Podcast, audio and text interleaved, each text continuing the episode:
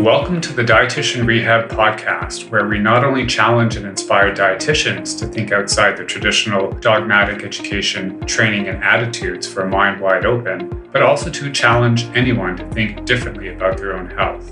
We'll talk all things food, health, and nutrition related as we explore points of view, evidence, and strategies for better health that will allow you a fuller understanding of the hot topics that everybody's talking and asking about.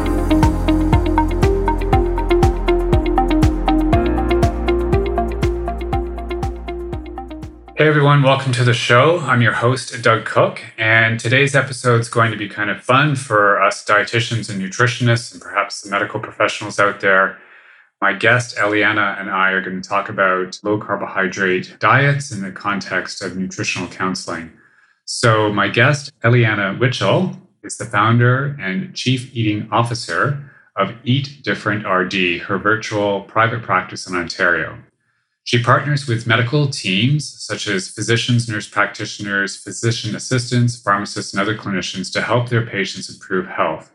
And where appropriate, Eliana safely prescribes carbohydrate restricted and reduced dietary approaches with her patients. She has also partnered with a number of organizations to help lead the development of evidence based resources and webinars for registered dietitians and other health professionals to safely offer food first approaches designed to reverse or put chronic disease into remission. So, without further hesitation, let's get to the show. Eliana, welcome to the show. Thank you so much, Doug. I'm so honored to be on here with you. I'm really excited because before we were prepping for this, we were sharing, I can't remember how we found each other, but it's great to chat with like minded people. Whether you see yourself this way or not, I see you as kind of a thought leader or at least somebody who's kind of pushing the boundaries in an appropriate way when it comes to practice. So I was really excited to chat with you because a lot of people talk about low carb and keto, but they're not really kind of walking the talk. so just before we jump in, can you just tell the listeners a little bit about yourself, your professional background, and I think more importantly, your area of practice and the kind of nutritional issues that you deal with. Yeah, sure. So I so I am a registered dietitian and like most of us I'm focused on patient health outcomes. Now, I want to find a diet that is sustainable for a patient but also helps them reach the goals that they're trying to reach. And sometimes that's through the food guide, and a lot of times with the patient population that I'm seeing, it's not. I see mostly individuals who are struggling with metabolic syndrome, chronic disease, diabetes, obesity, hypertension. I see other things too. I do see eating disorders. I see a lot of disordered eating, if I can call it that, in quotations, where people are just preoccupied with food. But I think, and maybe we can talk about this down the road, I think that comes down to not enough protein, not enough satiating foods. And so, therefore, you're kind of always hungry. Uh, and then, of course, nutrient deficiencies. I also help individuals with autoimmune conditions, and we've seen some improvements that way too. That's a great overview. And I think it's really interesting because growing up, as I always joke, as a baby dietitian, you know, we were taught the food guide. We're taught, not taught the food guide, that's a misconception, but we're presented with the concept of the food guide as one way of eating because it's broken up into food categories and there's a whole history for, around that as one way of trying to get the vitamins and minerals we need. But like anything, to your point, it's not a one size fits all eating pattern. And without getting bogged down with judgment, most of the calories come from carbohydrate right? So it's somewhere in the you know at least 45 to 55 grams per day. And so that might not work for everybody. So there is room to pull back on certain foods that might contribute to somebody's poor blood sugar. So i really like that you've kind of emphasized that it's individualization is key. So you're saying like the food guide doesn't necessarily apply to anybody. Can you give an example yeah. So well let me let me kind of tell you how maybe I got into where I am now. So I did my undergrad at Western here in Ontario. And that was very much similar to what you were saying, right? Here's the food guide. Here is what we know. I would say it was presented as the gold standard, but that's also perhaps how I took it as a student learning in school and being like, oh, look what I know. And so it was a lot about this is what we know, this is best, and a lot of critiquing of other diets Mm-hmm. So uh, perhaps that's where this concept of fad diets really comes in. And like I'll give you examples: the South Beach diet, the Zone diet, which really are just lower carb ways of eating. I think thirty or forty percent of their total energy coming from carbohydrates. People seeing success on that, and us calling it fad. Well, some people had success, some people didn't. Possibly now, in in retrospect, it could have been that those people had higher insulin resistance. Maybe thirty to forty percent of their carbs was still too high to see the results they were looking looking for, but those worked for certain people. And so, why are we saying that that shouldn't have worked? I did my master's at Guelph first in program and process evaluation and screening tools, and then did my internship at Mount Sinai Hospital in Toronto. And right out of I mean, internship, first of all, was a whirlwind. You're working full hours and then doing the schoolwork and doing all the assignments and, and everything. So you're putting in as much as your brain can handle, but perhaps not necessarily able to dig into the literature. I mean, as much as I would have liked. We're reading the articles that our preceptors gave us. So we're assuming that our preceptors also know all of the other literature that's out there. And I don't mean that comment in any judgment whatsoever, right? Mm-hmm. Because there's so much literature coming out every day. And so take the information the preceptor has taught you. You're presenting the pre- presentations the preceptor has given you to present in as best possible way as perhaps a copycat way as possible until you're actually in your own job and then have maybe a few more minutes to start looking into the literature a little bit more. And so that's where i found myself after internship, I was in cardiac rehab, and I'm really happy to have gotten a job right out of internship and working with these amazing patients who are so motivated because they've just had a heart attack. They've almost died, and they're terrified of food because now we've told them, okay, you ate too much saturated fat, or this or this or this caused your heart attack when we don't necessarily know all the mechanisms. I mean, I had a patient who was in his 30s who had a heart attack and he wouldn't touch fat. He didn't know what to eat. He was almost starving himself because he was so scared. And at that point, I was using the food guide. I was doing the, I guess, cardiac diet. So low saturated fat, low fat, but mostly the food guide. And the reality was, I wasn't helping anybody. At the same time, I was also running a cardiovascular prevention clinic. So, people with metabolic syndrome, prediabetes, elevated blood pressure, dyslipidemia. And I mean, while I can play around with your triglycerides and I can try to lower your saturated fats by, you know, giving specific fibers or the different supplements you can give and reducing the saturated fat, my patients were hungry. They're all hungry. And so they would only do what we were talking about for a limited time before they would end up binging on carbs again or going back to processed foods because what I was asking them to do, which is a low fat, and then if they have high triglycerides, a low carb diet too, because we know that carbohydrates and sugars are elevating the triglycerides, it just wasn't sustainable. And so, for the reality, for many of my patients, they just ended up on medications anyway and so I took away their pizza and I took away their pop. They still ended up on medications. And what was the point? Mm-hmm. Yeah. Wow. Whereas I can count on one hand out of the thousand patients that I saw working in hospital, I think five patients who sustainably lost five pounds, you know, and didn't gain them again in three months when I saw them at follow up. It didn't work for most patients. And that was really frustrating to me because part of it is why am I wasting my patients' time? Why am I wasting my time when we're not actually making that much of a change and the patient's just ending up on medications anyway? So, is food that concept of food as a medicine was it actually the case or not i wasn't seeing it with my patients who are metabolically sick right. and so that really got me to question what I was doing. I almost left the profession. This was right around my first mat leave. And I came across a tweet by another dietitian in the States who was questioning this concept that we shouldn't eat saturated fats and that saturated fats led to heart disease. And I stopped to think about that for a. So I'm like, well, why is the dietitian sending this? This is, you know, you shouldn't be spreading lies. So it got me thinking and it got me curious. And it really started me down this rabbit hole of research to say, oh my goodness, this isn't black and white. if it's not black and white for saturated fat, what is it also not black and white for? And around that same time, and I don't actually think I told you the story earlier, my husband decided he needed to lose weight. And so he stopped eating carbs for a week, like cut out all bread, rice, pasta, potatoes. And this was this was 2013. And I was horrified because I was taught we need 130 grams of carbs for the brain every single day. Now, while that might not be inaccurate. What I was missing was the fact that our bodies can make that carbohydrate. And so like, I was trying to sabotage him that week. I was trying to find ways to hide carbohydrates in his food because I thought he was going to die. And it sounds so ridiculous now in hindsight.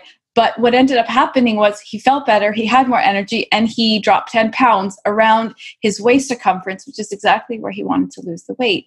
And I had no answers for that. I was in shock and I'm like, so then I started looking into research, and my husband had been following different bodybuilding websites, one of which is Lean Gains, and talking about breakfast and do you actually need to eat breakfast, and citing research that breakfast maybe isn't the most important meal of the day, the concept that the first meal you eat of the day is probably the most important.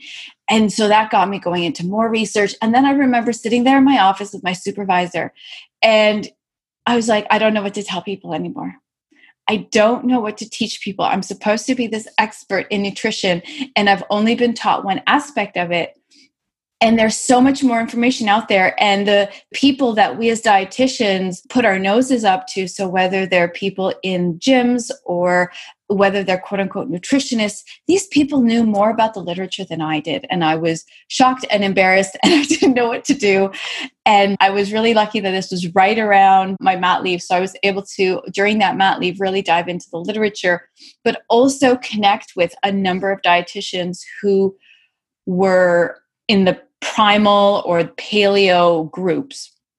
And so that really introduced me to this concept of lower carb, the paleo diet, Paleolithic diets, primal diets, lower inflammatory diets, cutting out sugar from the diet. So it's just a number of big concepts that were being thrown at me from the literature perspective. So that's really when I started to question everything. And part of questioning it meant doing it myself. And so I started to eat lower carb and feel better as well. And with lower carb, also like real food, increasing food, cooking from scratch, not the paleo bars or the processed paleo or processed low carb or processed keto ways of eating, but actually the whole foods ways of eating. So that was my introduction. oh, that's very comprehensive.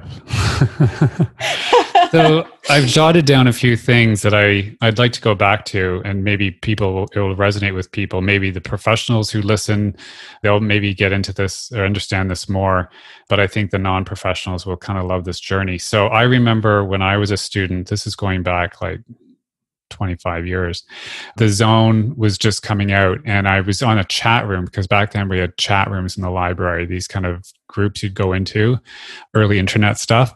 And there was one on nutrition, yeah. and people were talking about the zone. And I was like, oh, I'm a nutrition student, and, you know, this is a low carb diet and it's unhealthy. And, you know, because you can't cut carbs, it's dangerous.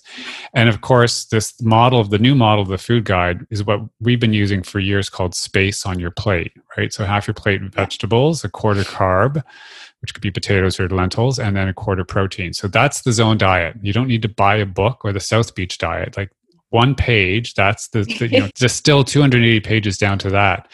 So I find that hilarious and I found it dangerous. I thought it was dangerous and it was like, you know, rocking my kind of core beliefs, which was the food guide. Because to your point, you presume that to be what the gold standard is because the government's telling you, your preceptors are telling you, et cetera. So you figure the research was done. It wasn't until 10 plus years later that I actually looked at the history of the food guide, which every dietitian should do or it should be taught in undergrad. And it states right like in its whatever, its precepts or whatever, that it's not meant to treat chronic disease. Yeah. Hello, heart disease and diabetes, nor is it meant to treat nutrition related risk factors cholesterol, triglycerides. So I don't know how you expect to be therapeutic when it's not even designed to tackle those issues. That's really interesting. And then the 130 gram carb thing blew me away because I remember in grad school we talked about this and we are looking at this study where if you eat more carbs, we were producing these more fat storing enzymes, and when you ate less carbs, you you burned more fat. And then the TA said, but like bottom line is you still need 130 grams of carb a day to fuel the brain and all this kind of thing. But then the Institute of Medicine, which is now the National Academy of Sciences, which sets the standards, right? The dietary reference mm-hmm. intakes, says the amount of carbohydrate needed to sustain life is zero, right? Because you said earlier, we can produce carbs from fat and protein. Yeah. Provided we have enough protein, fat, and, and calories. So, do you have to go that low? Of course not. But it just underscores this not doubt, but it underscores the fact that this rigidity that we've always had has never been substantiated to the point where it should prevent us from exploring different options out there, which we're left as clinicians to do on our own. One question I have is how did you try to hide carbs in your husband's food? How does I, that happen? Like, what does it look like? You're sneaking you know, I breadcrumbs into the meatballs, or I, uh, you know what? Probably. I don't even remember now. It's like okay. seven years back. But this, the emotions of like, how can I like? What was he eating? How could i put it in? Whether it's like maybe bulgur and more like in in salad versus like tabbouleh or something or yeah, yeah. like it didn't work but i remembered like just like this panic feeling of it. But to your point i'm pretty sure that the guidelines that you just mentioned i'm pretty sure they came out in 2005 with the international bodies coming out and actually saying the amount we actually need is zero. Now and i think the the reason that we haven't moved moved on that is because there are no studies to say what is best. And I think the reason for that is everything is individual. And so if we go back to our macronutrient ranges, right? The ones mm-hmm. that we've been taught that 45 to 65 becomes what we stick to because perhaps there's more evidence around it or because we're told that's safe. Whereas, again, we don't know that. And when somebody is no longer quote unquote healthy and they're metabolically dysregulated why wouldn't we just follow their labs right? So if we know that their blood sugars go up because they're eating 200 grams of carbs per day well why don't we test their blood sugars at 150 or 100 or 90 is that still too high? Well then let's go lower. And then on top of that like what does the patient want? I think is the other question that so often we forget if a patient comes in and their blood sugars are high but they're not interested in changing their diet then you know what? I'm so glad we have medications that can help them manage their disease while they're living the life they want to live. I have a number of patients who come in and they say i do not want to live with this disease how can I do it in such a way where I do not need to take medication or I don't want these side effects or whatever that looks like? So then we look at different options and it might be lower carb, it might be a ketogenic diet. Again, if appropriate, it might be throwing in time restricted eating. There's now a lot of evidence for even the low energy, higher protein diets. And we're seeing diabetes remission coming with any of those different dietary approaches. And we really have to understand that diabetes remission is a real thing.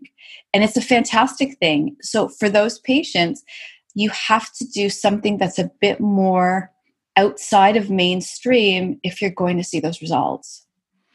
Yeah, and this is really, I think, to your point. Like there was the Robb Wolfs and the paleo diets. I mean, Loren Cordain did it way back when, but I think Robb yeah. Wolf kind of popularized it.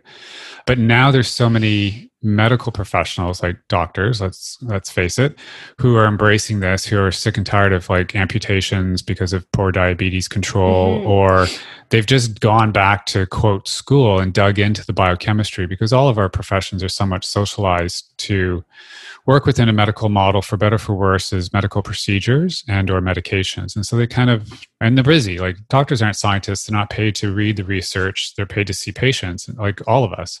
Yeah. so now that they're kind of running with it and if they bring credibility to it that's just a fact of life. I would say work with that rather than be upset that dietitians didn't take the lead but you know there's mm-hmm. the tim noakes case and all that kind of stuff so it's being challenged. So it's really, really picking up speed, which is great. Like nobody can say it anymore, right? You can't say it's a fad diet. I'd have to go back and do my homework, but I think the acceptable ranges of macronutrients, protein, fat, and carbs largely probably came from this is a pattern of eating that we're eating based on the foods that we have available in the food supply. Like we had an mm-hmm. agricultural based system with fruits, vegetables, grains, animal products. And I think these were kind of reasonable ranges that a person would could eat eating a so-called balanced diet. But yeah, is it based on evidence? It, it's not. So I just want to kind of go back to one point, which I think people will find interesting. So you're leading up to your mat leave, and you when you say you spoke to your supervisor, is this at work like a manager of some kind? At the hospital, yeah. He just, happened to also. He was the the manager of the cardiac rehab I was working with, and he also happened to be a naturopathic doctor outside of work. And so we had some really interesting conversations. and so you really were at your wits' end. I yeah. was. I was terrified. I was terrified because I didn't know. Like, we were supposed to teach industrial seed oils, low to moderate protein, lots of carbs, no fat. The food's not satisfying, you know, and even with carbs, they're supposed to limit carbohydrates. But when you tell people to eat lean chicken, like lean protein and vegetables, guess what? you're hungry. Mm-hmm. And there's only so much broccoli that you can eat when there's no delicious fat on there. Mm-hmm. And I think we've seen this in the literature, right? People go low calorie because that's what we told calories in versus calories out, eat less, move more. Your body's going to be better for it. And we know that metabolically, that's just not the case. When you don't eat enough, your body's going to drop its metabolism. You're going to feel lethargic. You're not going to feel well. And you're going to crave foods all the time because you're hungry. And that's exactly what we see. Whereas if we lower the carbs, yes, but increase the fat and the protein and increase that satiety, your body balances out better. You feel full and also we're dropping the insulin at the same time. So you're not having those crazy cravings and the blood sugar roller coasters. And people are feeling good and they're feeling satisfied and they can actually go in between meals without eating possibly even longer. Like this concept of never thinking about the next meal was so foreign to me. Like I was eating, you know, your three meals with three snacks. I'd have tons of food with me all day because there was a fear that I wouldn't have food with me.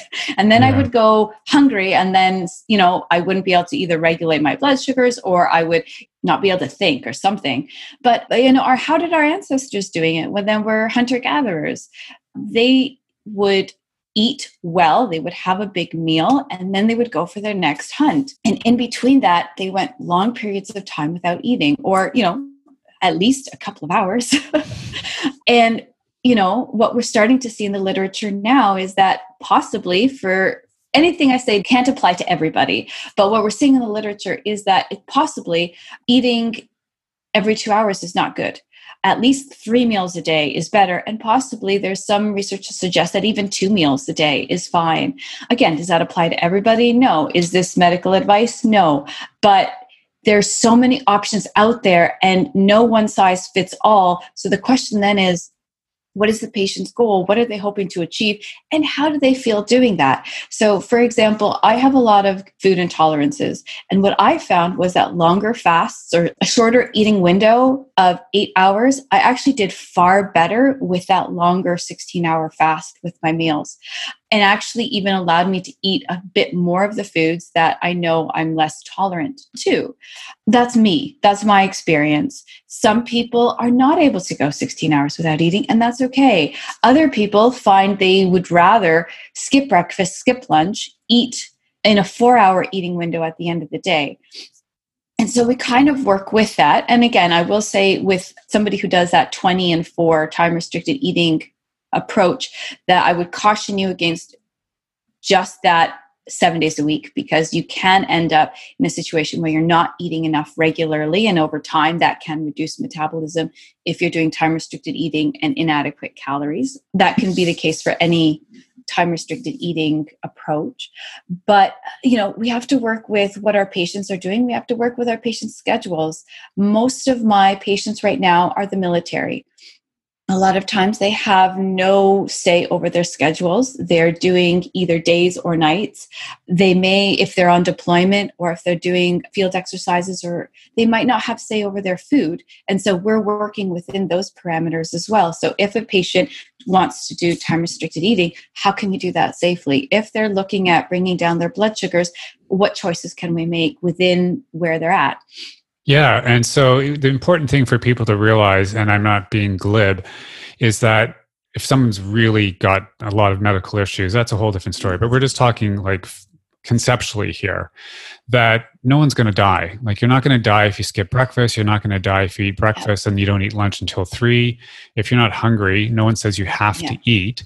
What's universally pretty much understood is that when we go for longer periods of eating, and for me, that means at least four to five hours. If someone's hungry, by all means eat. But we know when we go for these states of fasting, and that really just means between eating, it could be four or five, six hours. A bunch, we can't get into it, but a bunch of amazing metabolic responses happen, right? Cholesterol drops, blood pressure drops, as you Absolutely. said, insulin drops, blood sugar drops.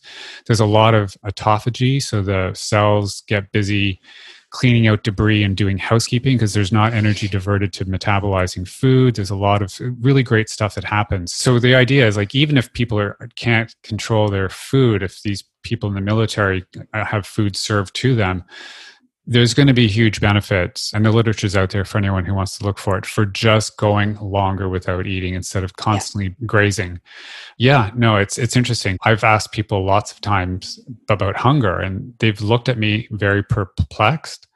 I'm like well hunger like do you know what it means to be hungry?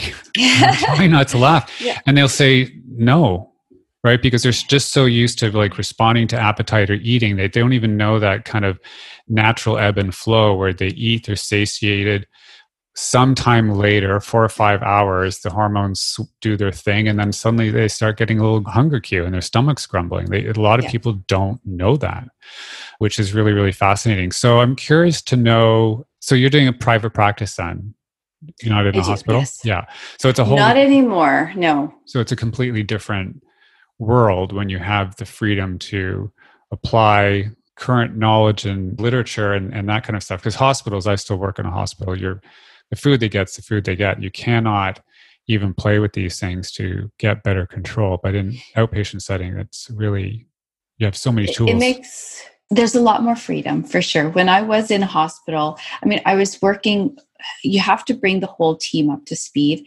And also get permission, right? And so in 2013, 2014, before and after my maternity leave, when I'd really come across a lot of these articles, I presented it to the dietitians, and there was a mixed mixed acceptance. And so like this concept of going lower carb some people were interested and some some people were not. I remember when one comment was i like my pasta and I was like, well, that's nice, but that's not an evidence based response mm-hmm. for the patients who are struggling with metabolic syndrome or diabetes or whatever. That's a personal response.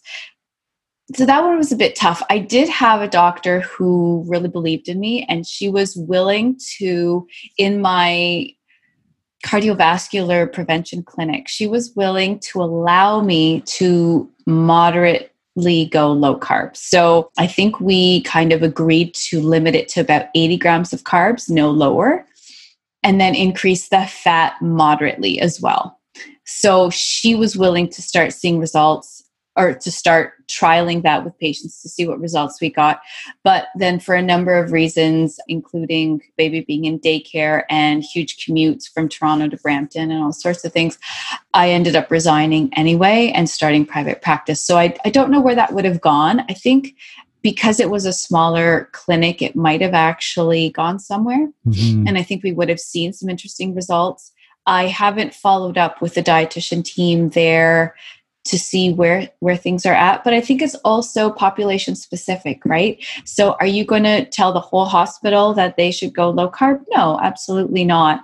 That's not evidence based and you know there are different groups. So whether it's pediatrics whether it's obstetrics whether it's general medicine whether it's whatever patients are going to have certain eating patterns anyway or renal health. They all have their own things to consider. I just hope that dietitians will be open minded to consider the new evidence. The wonderful thing about all of this is it's no longer a question as to whether or not this is a fad dietary approach or not. Diabetes Canada has come out with their position statement. They have, I guess, summarized the concerns very, very well because there are concerns around going lower carb, especially ketogenic. It's not appropriate for everybody, but they have come out to say, okay, these are the concerns. These are the patients we need to be careful with.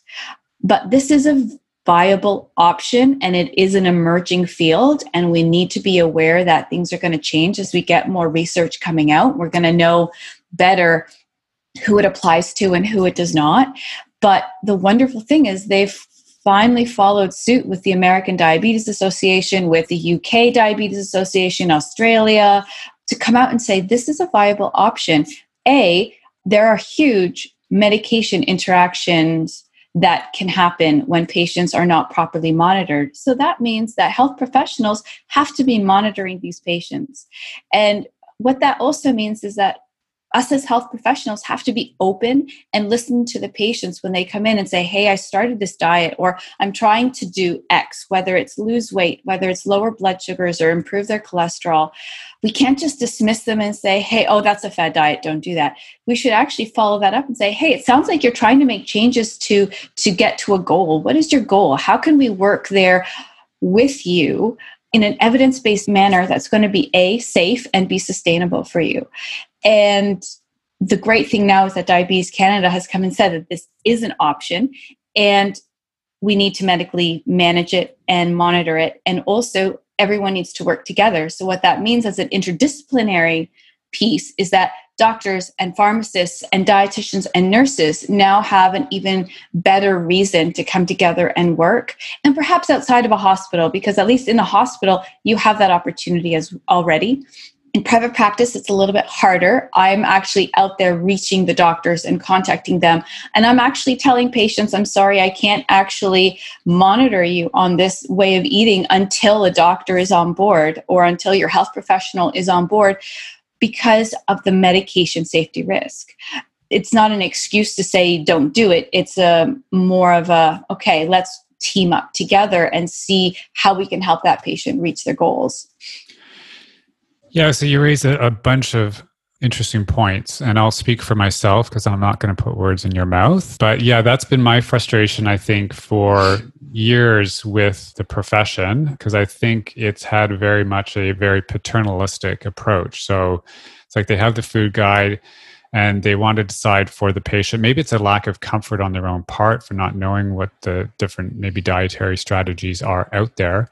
But to say, like, no, I'm not going to offer this to my patient or tell them to dismiss it because it's a fad, to your point, we should be working with the patients in a safe way that's evidence informed as opposed to telling them no.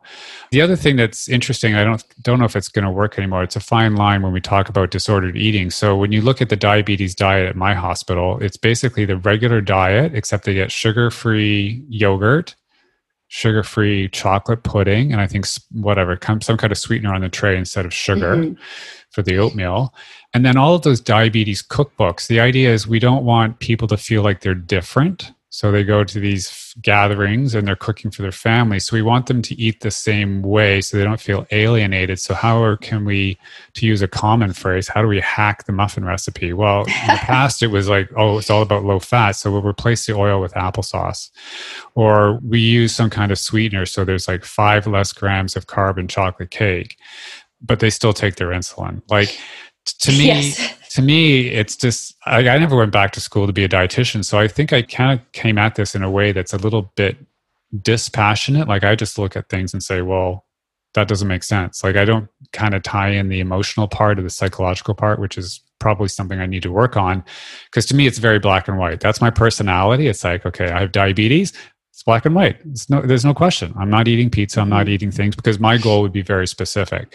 So it's just it was always bonkers to me to look at these diabetes cookbooks and it's like you know desserts. Here's your cakes and your puddings, and we're like we reduce the sugar by half by adding some sweetener or whatever.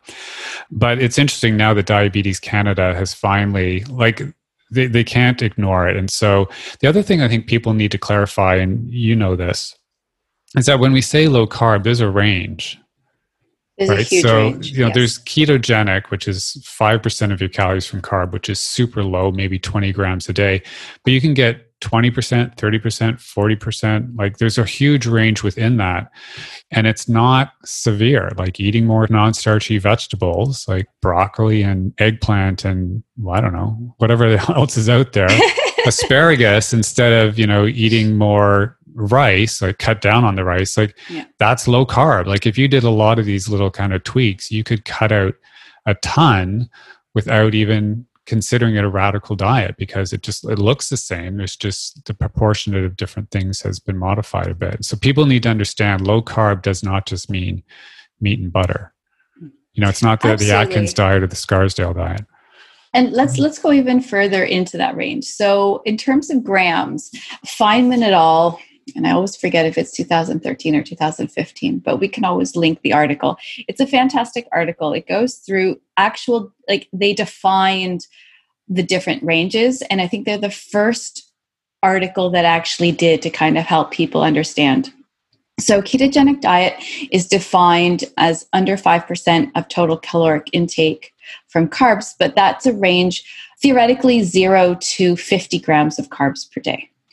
I say theoretically because I think under 20, you're getting closer to a carnivore diet. And perhaps that's a conversation for later or another day. But just for ketogenic, between 20 and 50. Then you get into what's called low carb. And low carb is defined as between 50 to 130 grams of carbs per day. So that is a large range right there as low carb. And I think the difference being that you're eating a little bit more carbs and it kicks you out of ketosis. So at that 50 gram mark ish but all the way up to 130 grams of carbs. Guess what? That's where we've been telling people to go, or we were supposed to be telling people to go anyway. So theoretically, dietitians have been teaching low carb ways of eating for the last however many years. The difference being we don't let them eat fat and then they're hungry. And so then they end up probably eating more carbs because they're not satisfied. And then there's another level called moderate carbohydrate restriction, which is between 130 to 220, I believe. And that's up to, I guess, 40, 45% of your total energy coming from carbohydrates. And then above that would be high carbohydrate, which is what the food guide would fall under. And so there's a huge range. And so, like, we can talk about some of the research work I did as well with a needs assessment for dietitians. But I was looking at dietitians' perspectives of carbohydrate reduced diets and barriers to using them.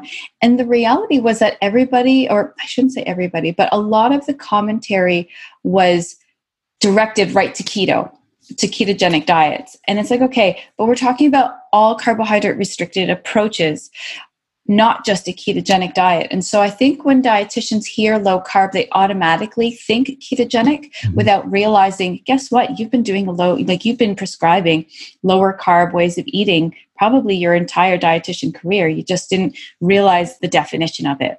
Yeah, it is really kind of, I think, black and white. And maybe it should be carbohydrate controlled because, you know, restricted is just conjures up all these things of like steak and butter and bacon fat bombs yeah. and whatever so and when you say they've been teaching it for years you mean some of the things that they've been advising clients to do like swaps and stuff or yeah well i think so when you have a patient come and they mostly process foods and you're switching them to whole foods you're reducing their carbohydrates, right, right. right, And so if you're taking somebody who's eating 200 grams of carbs per day and you're bringing them down to 150 grams of carbs per day, you're reducing their carbohydrates, right? And yeah. so now there's oh there's a whole different side to the story which is quality, right? So if you're switching the processed foods for the less processed foods, the whole foods, that's also going to see a big difference in how our body digests it and so our metabolism. But inevitably when you're eating whole foods, you tend to eat less of it versus the ultra processed hyper palatable foods that we can eat forever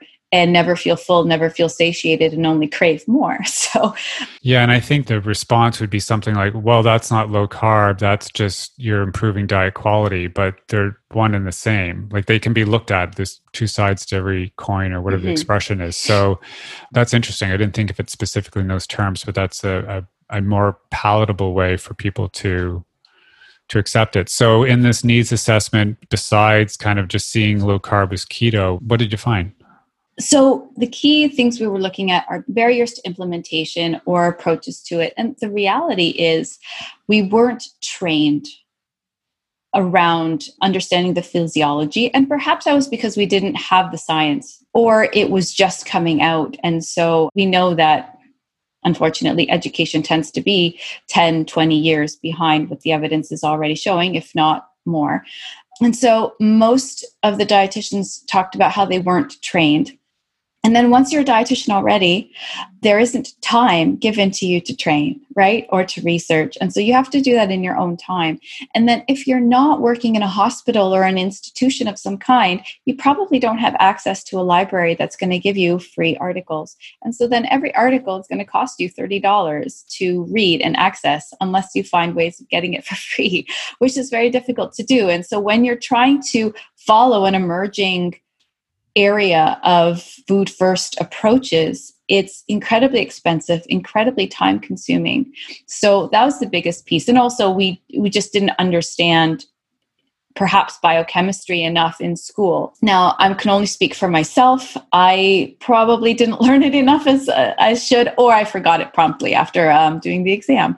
But there's the inadequate training. And, and to that point, I'll also speak specifically to something like ketones, right? In school, for me, I was taught ketones are bad. Ketones mean diabetic ketoacidosis. There wasn't this concept that the concentration of ketones in your blood can fluctuate the exact same way blood sugars can. And so, where we don't say blood sugars are bad, but we say that a high concentration of blood sugars is not a good thing. Same thing with ketones, right? Or even understanding the positive properties, the healing properties of the ketones, the ketones as energy, ketones as fueling the brain. All of that stuff was not talked about in any of my classes. Again, I don't know if that was a research like the research wasn't necessarily out there or like the professors weren't aware of it. So that's one area so training. Lack of support. So you have to have dietitian mentors to teach you how to do this stuff right? So whether it's from the university whether it's preceptors whether it's other dietitians in the community doing this. But you also have to be able to work with a team who knows what they're doing and we cannot manage medications of course, apart from some of the diabetes medications, if you have your CDE designation. So I team up with doctors. Now, if you're working with a doctor who is highly against a ketogenic diet, then you're not going to be able to prescribe that.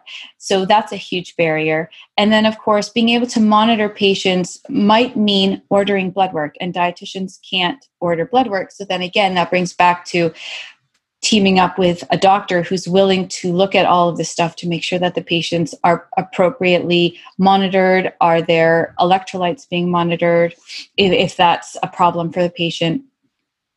And then i think the biggest or a big barrier and i will say that this was before the diabetes canada position paper came out. So positions held might be different now that Diabetes Canada has come out to say this is a viable option and dietitians have to look at this seriously and consider it and be willing to help patients who want to be on it.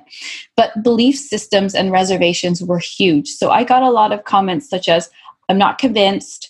I don't agree with this. This conflicts with a previous belief or a belief that I hold dear. I avoid restrictions or I avoid whatever it is. And so, with those comments automatically dismissing the fact that patients can come and, you know, achieve diabetes remission potentially is huge. I'm so angry. we have I'm I'm sorry. I don't want to make you angry. It's but it's just the, this has been, been, the reality for, and to me, that's that paternalistic thing. It's not for us to decide what a patient should or shouldn't do. I don't mean being reckless, but you know what I mean. Anyway, totally. Go on. well, these are these are the biggest barriers to implementation, and so I've teamed up with an organization called the Institute for Personalized Therapeutic Nutrition, the IPTN, and the mandate of this organization is to help train clinicians, all clinicians, on food first approaches for the patient. And before everybody jumps on me and gets upset that everyone's learning how to do a dietitian's job, let me explain a little bit more. So, when we all learned about diabetes in school, whether you were a nurse, a dietitian, a doctor, a pharmacist, or any other allied health member, you would have learned the basics of diabetes, what happens physiologically, certain medications that you would be put on, how the medications interact. You would understand the disease. Mm-hmm. We didn't learn that with ketogenic and low carbohydrate ways of eating doctors and pharmacists and nurses and dietitians do not understand the physiological changes that take place with these diets. And so they all need to be taught what happens so that they can understand why a patient who was at risk of gout had a flare up in their first two weeks of having a ketogenic diet, why a patient who perhaps is a bit more sensitive with their hydration ended up with kidney stones because they got dehydrated on a ketogenic diet. Or why I mean, even just basic, why patients who who had diabetes were on blood sugar lowering medications or on antihypertensives ended up in hospital with either low blood pressure or low blood sugars because they were starting this way of eating. It's not that the diet did it to them, it's that we didn't monitor them properly or warn them properly to say, guess what? You'll be over medicated if you do this dietary approach and continue your medications. So without the entire team understanding what happens when you go on a lower carbohydrate or a ketogenic way of eating, there's going to be problems and a patient is put at health risk. And so the IPTN wants to teach all clinicians what happens with these food first approaches because guess what? We have to work together. I need the doctor and the pharmacist and the nurse to help if a patient needs to lower their medication. The doctor might need a dietitian to say hey this patient wants to follow a low carbohydrate or a ketogenic diet. Please help them find something that's sustainable I don't do that right? And so it's not that we're teaching doctors to do dietitians' jobs. If doctors are doing dietitians' jobs, it's probably right now because they can't find a dietitian to do the dietitian's job, which is really frustrating. And what we've done as dietitians is open up the door for people who perhaps are less educated, be it nutritionists, be it coaches or whatever, to come in and fill that role because we haven't stepped up to the plate. So the job is out there. The health professionals are out there to say, dietitians, we need your help. We just have to step up and do that. And so, working with the IPTN, I'm hoping that we can provide the resources to help teach health professionals, but also then be able to bring interdisciplinary groups together to work together to help the patients achieve their health goals. I agree with you 100%. And the other way I would kind of frame this is you know, if you work in a hospital long enough and you work with a patient population long enough, you're not a doctor, but you can read a chart and you can know exactly what's going on. You can look at the medications, you yeah. know the dosing, you know the side effects, you know exactly what's going on. But you'll never be a pharmacist, you'll never be a doctor, even though you've got like a huge understanding of the clinical picture. And vice versa, they don't want to be dietitians, they don't want to do medical nutrition therapy. Yeah everyone likes to throw around their own nutrition advice, right? Like you should talk to the patient because they shouldn't be doing this.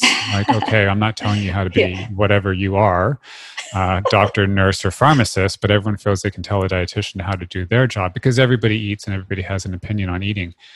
But understanding it will just allow them also to understand where we can make an impact and when it is appropriate to refer. But the bottom line is, but besides someone saying, well, they got applesauce and they shouldn't have applesauce, they don't want to get involved. No one's going to be replacing dietitians, at least not in a, an organized uh, medical system, whether that's outpatient or some kind of clinic or, or hospital. So I think it just is going to highlight the role of everybody. So I think it's actually a good thing. So is that one of the? I don't want to take too much of your time. We've been talking for a long time, and I could talk forever. Unless there's some any burning stuff you'd like people to take away. So maybe I'll just ask you: Is there any kind of lasting things that you want people to understand? Like, I think the take-home points are the following. Right. So one, where do you start with a patient? Well, you start with where they're at, and what are their health goals and from there, what is sustainable for them? And so, for one person, a ketogenic diet might be sustainable, and for many others, it might not be. Or diet is fluid. And so, where we start today on whatever dietary approach, that might change tomorrow, right? So sometimes we feel that, oh my goodness, if a patient is eating X amount of carbs today, that can never change. well, that's silly. And I think I saw it very clearly with with the COVID pandemic. So I had a number of patients who were on a ketogenic diet. Some of them did really well and loved it and continued on their ketogenic diet through the pandemic. And a number of them didn't because stress and sleep play a huge role in cravings. And so they needed to liberalize their diet. And so we liberalized it to either a low carb or a moderate carbohydrate way of eating. And actually for a while i stopped teaching diets and i started working on just stress reduction because until we manage our stress how can you even talk about cravings and, and food right? So finding out where the patient is at starting something today and adjusting as necessary becomes really really important. And then working with an interdisciplinary team for the patient's goals, right? Mm-hmm. So you're right. A health professional might come in and say, oh my goodness, you need to talk to this person because they need to change their diet. Well, that's not appropriate on so many levels. But you know what? What if you did see that patient and that patient said, you know what? I just, I'm not ready.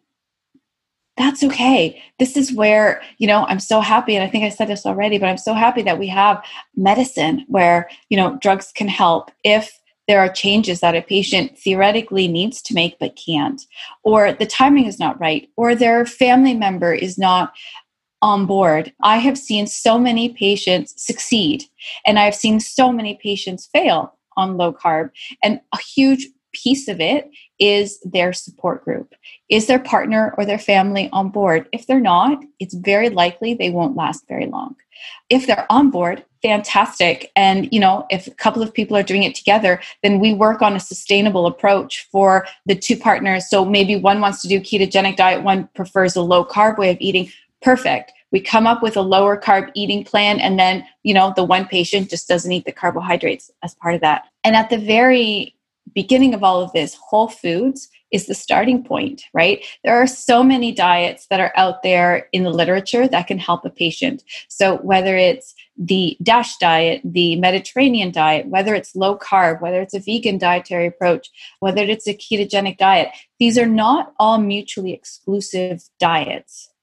They can be a combination. And so for us to all be in our little tiny groups, you know, picketing is silly. You can have a ketogenic vegan diet. You can have, obviously, you can't have an omnivore vegan diet, but there's such a range. And so finding out, instead of saying, well, this is best or this is best, just ask what the patient wants. Where do they fit in? What foods do they choose to eat or not choose to eat? If I have a person come to me and they choose not to eat meat, it would be inappropriate for me to recommend it unless they need omega 3s, unless there's certain nutrients that they absolutely need, that it would be easier to get. And maybe we have a conversation of what are the options. Mm-hmm. But that's a very carefully worded conversation because it's inappropriate for me to tell somebody that they need to eat meat when they believe they shouldn't. And at the end of the day, all of these tools, all of these approaches, they're all tools in the toolbox, and not all of them work for everybody. So, you know, if somebody's coming in with a binge eating disorder, for example, it's not okay for them to go on time restricted eating because it's possible that their cravings will be much worse with that longer period of fasting. Whereas somebody who doesn't have a binge eating disorder might find that eating, you know, fasting for 16 hours and eating in that eight hour window is wonderful, really easy. They can have two large meals, maybe with a snack in between. And that works great for them. Whereas other people, you know what, 12 hours is good. You know, you have your breakfast, your lunch, your dinner, and then you're good it's just it's so gray there uh, or colorful i guess you could say too letting patients pick where they want to go and just being fluid with it and focusing on their health goals and again for me i work with patients who are metabolically ill and so lowering their carbs is going to make a difference for them. And so we find something that's sustainable for them. That might not fit for all populations. Of course, you know, I'm not talking about eating disorders with this sort of thing because there's so much more mentally going on in the background. So that was a long-winded last few things. well, it's very comprehensive. A great summary. And I think a take home for me, which you've already highlighted, is that when we talk about carb controlled diets, because we don't like the word restriction, there is a huge range to work with. And for medically compromised patients, I think it's universally accepted that some degree of carbohydrate control is going to benefit them. So there's a lot of ways to come at that. Any way people can get in touch with you, or anything you like to share or promote? Websites, social? Yeah, sure. So um, you can find me at eatdifferentrd.com. So that's my website. I'm on Facebook under Eliana Witchell, Eat Different RD on Instagram. If I, I, I have been posting less, I must admit, I have to be more on social media the pandemic's been busy. So that's the that's the biggest place you can find me at the Institute for Personalized Therapeutic Nutrition. And the website for that is therapeuticnutrition.org. And that is a website for all health professionals to come together. You can become a member, it's free. And there's a lot of great resources, a lot of webinars that are there. People can see whether it's even something, let's say there's a doctor out there, they don't know how to deprescribe medication which happens when you know patients don't need their medications anymore there's a webinar on that. There's a webinar that myself and michelle shepard did recently really on it's called carbohydrate restricted diets in your case control diets. that's what it is. Um, but it's it really goes through the background um, literature. It talks about diabetes remission and how this is possible. It talks about what different levels of carbohydrate restriction look like. It talks about the medication safety piece. It talks about that interdisciplinary collaboration that's necessary. So it's a very comprehensive webinar. It is two hours. I think questions went on for almost like at least 30 minutes, if not an hour. It was, yeah, that's a great place to start if you need more information. Reach out to me though. Um, you can email me at eliana at eatdifferentrd.com. I will also say, because this will probably, this might be out by the time that the podcast comes out, I am starting to farm and I'm starting to do pastured farming and I want to see what it entails and I want to make it transparent. So, my husband and I have started farming and we're hoping to kind of go live in the next week or two, really because we want to question there's important nutrients in animal products. And we know that the current system of farming and the way animals are treated is not acceptable. And the question is how can we find a way of farming where it's more accessible, not as expensive, hopefully, especially if more people do it, but beyond you know raising animals in a feedlot and having healthy animals and increasing their nutrient density but also using their animalness in their lives. So letting chickens and turkeys actually graze because they eat grass but then also eat caterpillars and bugs and, and everything that they would find in the grass and forage. And it's been an, a really cool journey and that's coming out soon. So i'm just putting that out there because it might come out and i don't want people to think i didn't mention it.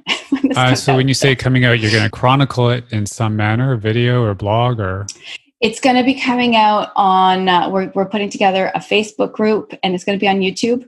And okay. we're literally like we're trying to make it as transparent as possible. So we're literally videotaping every time we feed the animals every time we move the animals everything that comes up. If an animal got sick or if an animal died for any reason we're kind of taking taking everybody with us on this journey of what does it entail to actually raise animals in this fashion yeah, no, it's important because we've lost connection with our food. So, will there be a link on your website? Because this will be, uh, I think the lingo is it drops. It drops on October 6th. So, but even if there'll be some connection through those media that you just absolutely and i can i can even um, send the link directly to be with the the notes for for the podcast as well okay totally so that was amazing. I liked it. I could have talked for another two hours and just commiserate over experiences and life as a dietitian. So I know everyone's going to find it interesting, especially people who can relate, who've kind of walked in our professional shoes.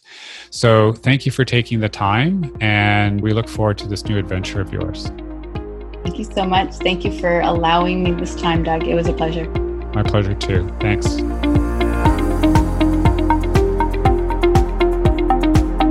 Hit subscribe and get ready to expand your nutritional world, your perspective, and gain confidence in a way that you didn't know you could. And be sure to check out my website, dougcookrd.com.